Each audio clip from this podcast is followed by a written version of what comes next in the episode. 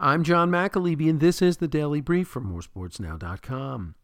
The NBA draft was held last Thursday, and the ACC led all conferences with 10 overall selections, followed by the Big Ten with 8, the Pac 12 with 7, SEC had 7 as well, the Big 12 with 6, and the Big East Conference had 5 selections, led by the Villanova Wildcats, whose top four players were chosen.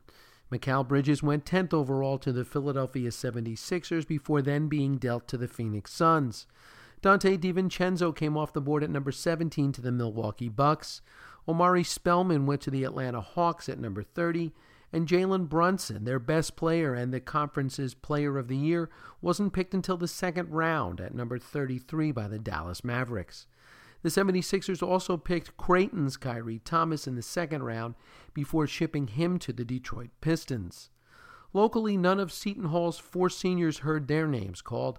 However, Angel Delgado has signed a two way contract with the Los Angeles Clippers, and his teammate Desi Rodriguez will play on their Summer League team as well.